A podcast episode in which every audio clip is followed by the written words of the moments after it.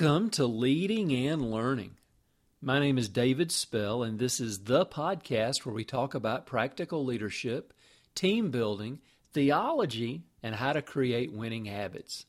I'm a retired police officer, a pastor, a New Testament scholar, and a leadership coach. My goal is to help you live your best life. Thanks so much for joining us today.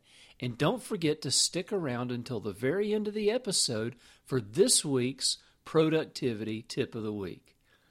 Now today we're going to be talking about driving in Brazil. As some of you know, my wife Annie and I are missionaries in Curitiba, Brazil. We moved here in 2012 to help with leadership development as well as to help facilitate the planting of new churches. And I thought it might be interesting. This is actually something I get asked about fairly regularly. What's it like to drive in another country? Now, granted, Brazil is pretty tame. Coming from the horrific traffic of Atlanta, driving in Curitiba has actually been a pleasant surprise. The traffic in Curitiba is not nearly as bad as it is in Atlanta. There are some cities in Brazil, though, that are legendary for their traffic issues. Sao Paulo and Rio de Janeiro are known to have some of the worst traffic conditions in the world. And I've been in both of those cities, I've driven in both of those cities, and it's no exaggeration. It's an absolute nightmare trying to get anywhere during rush hour in Sao Paulo or Rio. Now, it's going to be very interesting to see what happens in those cities, especially in Rio, when the Olympics come in 2016. There's really no way to expand the roads because of the way the city's laid out. So seeing how they handle that will be very, very interesting. But it is different, even though Curitiba is not nearly as bad as some other places that I've been in. There are some things that I've noticed that are definitely different and definitely interesting and definitely worth mentioning. First of all, stop signs are completely optional. Now, I'll say this, most people at least take their foot off the gas pedal as they approach a stop sign.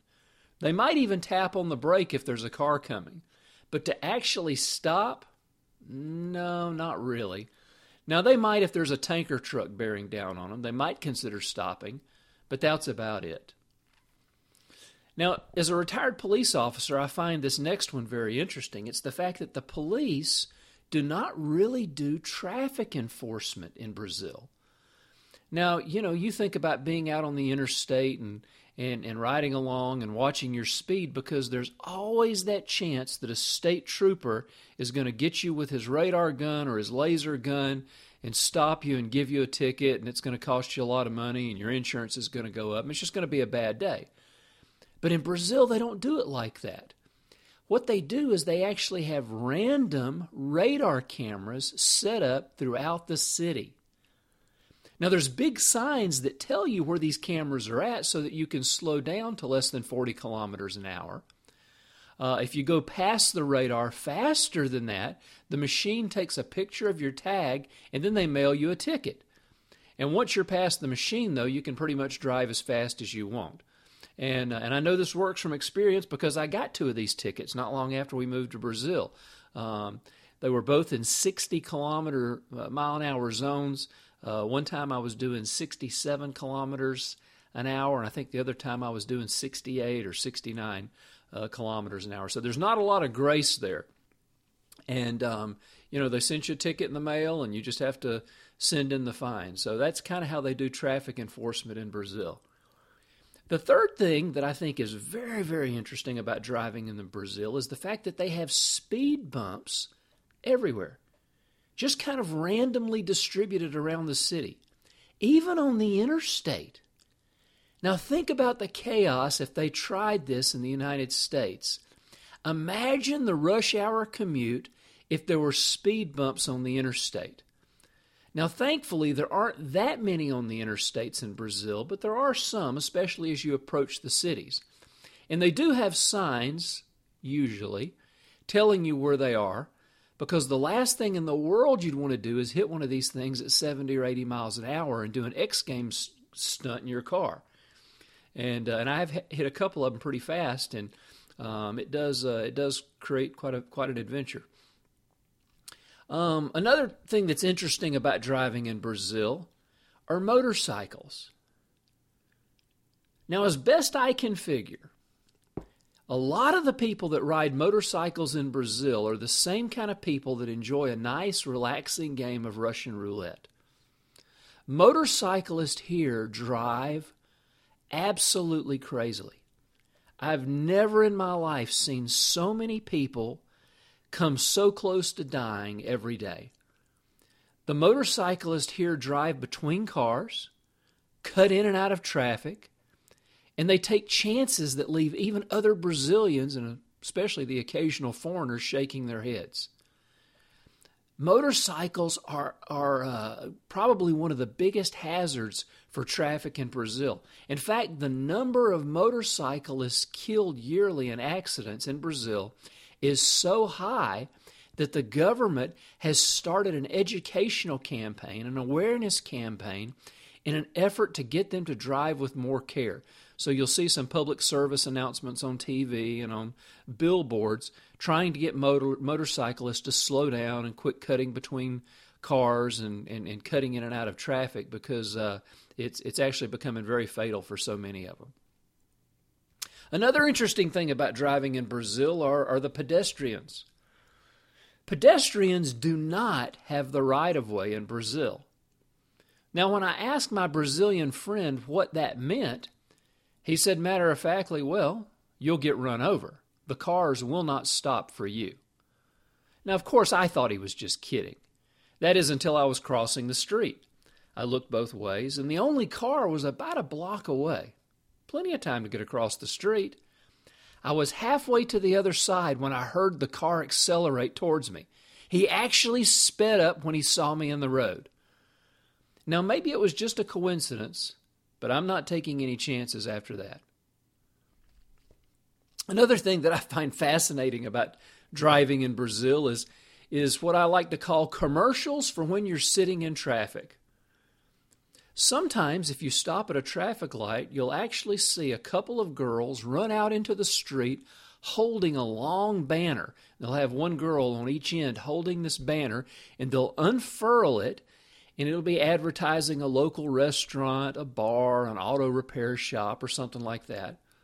And they have the light timed, and they'll stand there so everybody in the traffic can see this banner. And they'll stand there until just a few seconds before the light changes, and then they'll roll it up real quickly and run back to the sidewalk. And then when the light turns red again, they do the same thing. That's their job. Commercials from when you're sitting in traffic. People also try and sell you things while you're sitting in traffic. You pull up to a traffic light, and you'll have people come and try and sell you candy and cookies or, you know, mobile phone chargers. My favorite is Vin Diesel.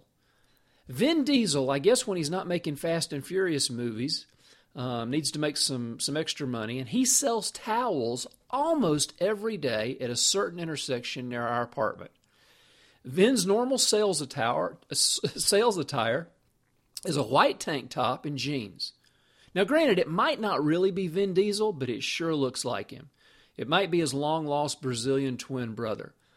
But when the light turns red and the traffic stops, Vin walks down the line of cars trying to sell people a towel. Now, I've only seen him make a few towels, but he is make a few sales, but he is persistent. He's out there every day. Personally, I've never had a need to buy a towel or towel off while I was sitting in traffic. But now it's your turn. I'd love to hear about some of your driving adventures. Have you had some interesting experiences driving in other countries or even driving in the U.S.? Go to davidspell.com and leave your question or your comment in the comments section for today's post. And while you're there, make sure you sign up to get my free newsletter. I publish 3 blog posts a week, and subscribing will ensure that you don't miss a single issue. Subscribing will also allow you to receive my subscribers-only newsletter that I send out once a month. I was a police officer for almost 30 years just outside of Atlanta, Georgia. I had an incredible career and some amazing adventures. You know, if you want to hear about some crazy driving stories and some other great adventures, check out my book, Street Cop. It's full of true police stories that you will love. Now, some will disturb you and others might even make you laugh, but they'll definitely give you a first-person account of what life is like behind the badge. And I'll include a link to Street Cop in the show notes for today's post. Now it's time for this week's productivity tip of the week. Do you keep a calendar? I find that if I don't schedule things and enter them into my calendar, they may not get done. I'm always surprised by the number of people who don't keep a written or digital calendar. And often it's these same people that forget an important appointment or a lunch date, or they double schedule things. I find that knowing what my week looks like by being able to look at my calendar, by knowing what my day looks like by being able to look at my calendar is very important. Now, some people prefer to keep a paper calendar. That's great. I kept one for years. Now I use the calendar that's on my iPad. It syncs automatically with my phone and my computer. Now, how do you schedule your life? Do you keep a calendar? Do you make notes? How do you keep up with what's going on in your life? If you're not keeping a calendar, I suggest you start one and see how it helps you stay organized. Now, as we close today, can I ask for a small favor? Would you take just a moment and go to iTunes and give Leading and Learning a review? Good reviews help us get our content to a larger audience of people just like you. So until next time, this is David Spell encouraging you to pursue your passion.